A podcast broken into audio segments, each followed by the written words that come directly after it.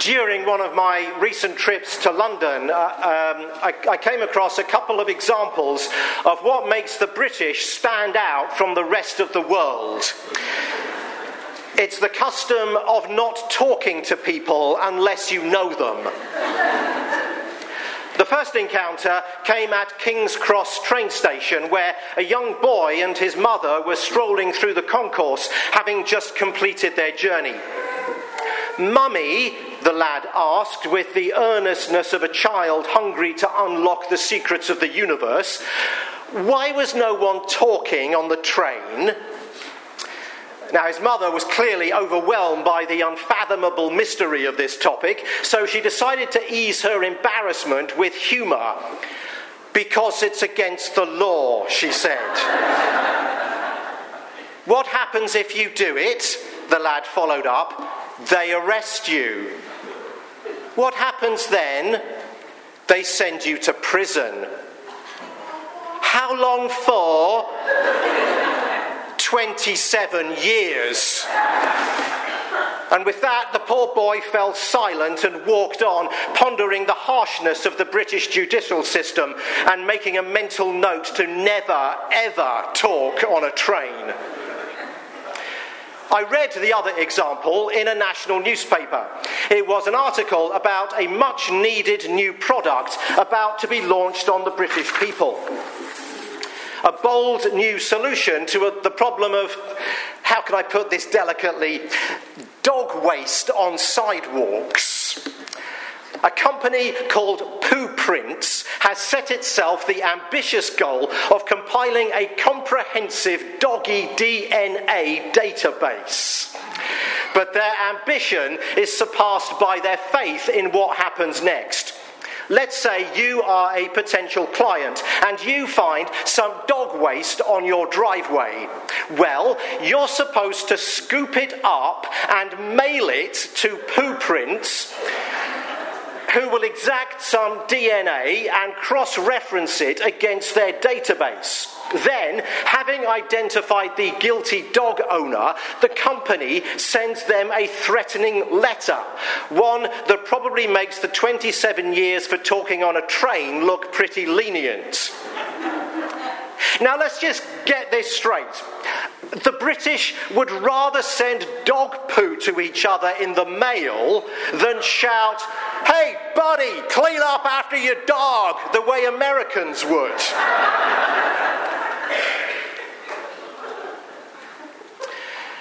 Well, in today's gospel lesson, we get proof positive that God is not British, like we're in any doubt. Because God speaks simply, directly, and without embarrassment, awkwardness, or beating about the bush. You are my son, the beloved. With you I am well pleased.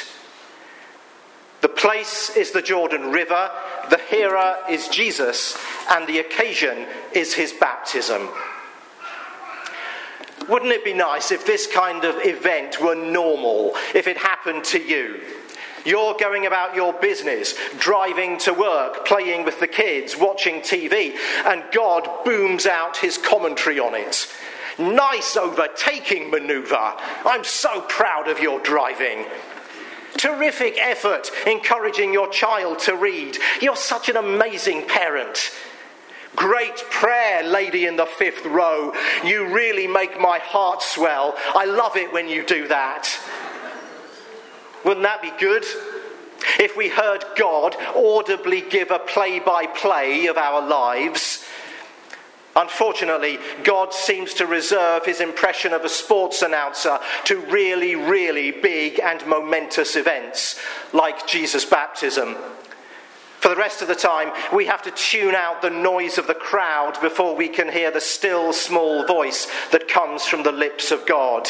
And even then, we can be quite unaware that it was God we just heard. But on that special day, the day of Jesus' baptism, God departed from his usual MO. You are my son, the beloved. With you I am well pleased. And he did it for a good reason. This dunking in the Jordan marked the very beginning of Jesus' three year white knuckle ride that would take him from total obscurity in Nazareth through the Judean countryside and eventually to Jerusalem, the place of history and prestige, of power and wealth, of a cross and an empty tomb. There, on the riverbank, surrounded by other men and women who had come to John to be bathed with water and showered with grace, Jesus enters transition. One period of his life is drawing to a close, and a new one is about to begin. Obscurity is about to be immersed in the death of baptism and reborn as revolution. For 30 years, Jesus has been at the University of Life, the school of hard knocks. Deep in his heart, he has grown the knowledge that he has a job to do, a mission to fulfill, a plan so crucial that God has gambled the future of the cosmos on it. The next three years would turn the world upside down. 36 months of transforming the fabric of the human race. 12 seasons in which winter, spring, summer, and autumn would be touched by grace, infused with love. The next thousand days would change men and women, girls and boys for all time and in every way. And it needed preparing. Jesus needed preparing. I admit to feeling a little uncomfortable when I say Jesus needed something, as if it's on the verge of blasphemy to suggest that he had to learn, to grow, or to change. But he was fully human as well as being fully divine, and so he did. Some experiences were vital before he was ready to begin those three radical, earth shattering years. Temptation was one 40 days of testing in the wilderness, experiencing the heat of battle with evil. The selection of his disciples was another, his group of friends, supporters, co workers who would share his mission and provide their help.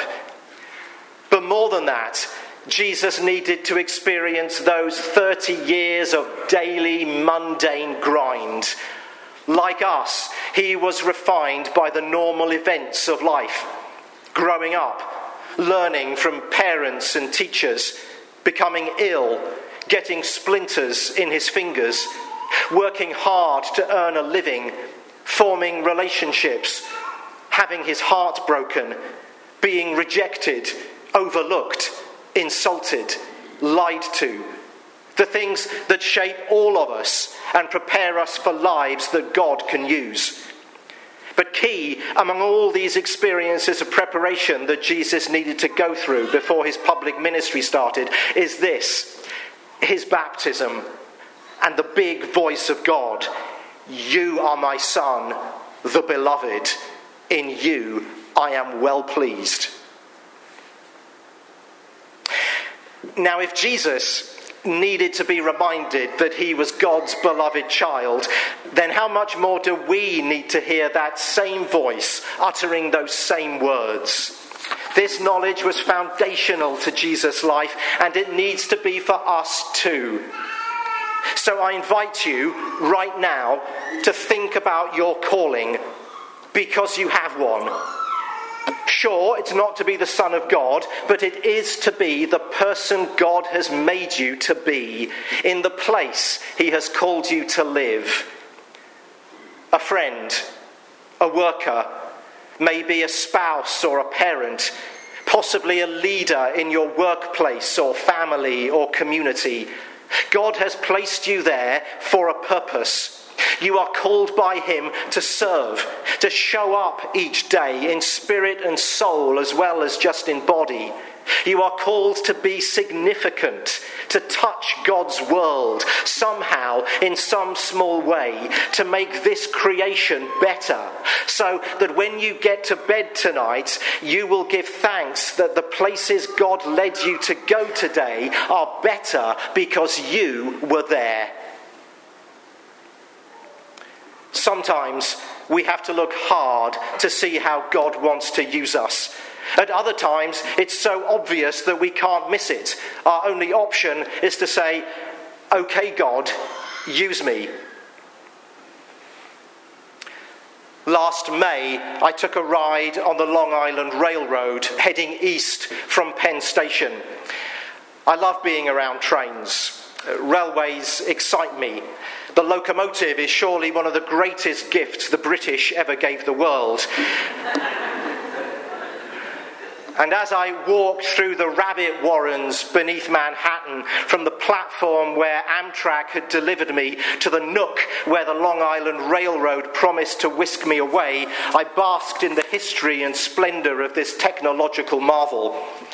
I also enjoyed the nods of respect from people as I passed because I was wearing this collar. Some even offered a good morning, Father, as they hurried by. I inwardly smiled at the realization that this is what it must feel like to be a Roman Catholic priest in this city profoundly influenced by Irish, Italian, Latin, and Polish immigrants. I eventually found my way through the rabbit warren and, in due course, stepped off the platform and onto a carriage, reminding myself that I was not Roman Catholic but Church of England, and therefore I should not talk to anyone on the train I had now boarded. 27 years is a terribly long time. But God is bigger than even British Reserve and his plans for me that day were grander than I had expected. We had departed Penn and were sluggishly moving through Brooklyn when a well dressed, earnest, but burdened looking man, no older than 30, stood up from his seat a few yards away and moved towards the vacant one next to me. Oh no, I thought to myself. Please don't start a conversation. I have 53 years of cultural conditioning to overcome. But oblivious to the thought bubbles that were now spewing from the top of my head, he lowered himself into the empty seat and spoke. Excuse me, Father, will you hear my confession?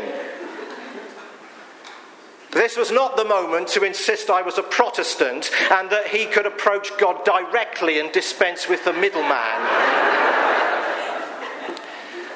yes, of course, I replied. What would you like to say to God?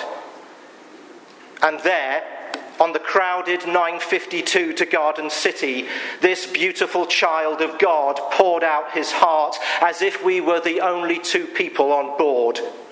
When he had finished, I told him that God loved him, had heard him, and he was forgiven. I crossed him and mumbled something about the Father, Son, and Holy Spirit, just like I'd seen on TV. I told him that he could go in peace and feel the freedom of the fresh start that God was handing him. He breathed an audible sigh of relief thanked me, stood up, and having lost 50 pounds of guilt, floated to his seat. I returned to my book and reflected on an encounter that I had not sought and did not deserve this glimpse of glory on the Long Island Railroad. Half an hour later, we reached my station, and as I rose to my feet and started towards the door, I couldn't help a glance at the prodigal son who had taught me a lesson in humility. There he was, the man who had been so anxious, burdened, tormented, now fast asleep. You see, something happens in baptism. It's going to happen for Benjamin and Joseph too. It works, it changes you. In those three handfuls of water, God claims you, sets you apart, and gives you a job. It will take you the whole of your life to finish that task, which magnificently and coincidentally is exactly how long God has given you on this earth. It's in your DNA. You are in God's database. So this morning, look deeply. Remember who you are. At a font or in a pool, your destiny was sealed. You are God's beloved child. He is pleased with you. And then go and live like it. Keep your eyes wide open and your heart even wider.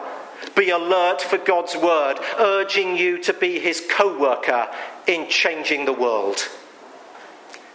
Amen.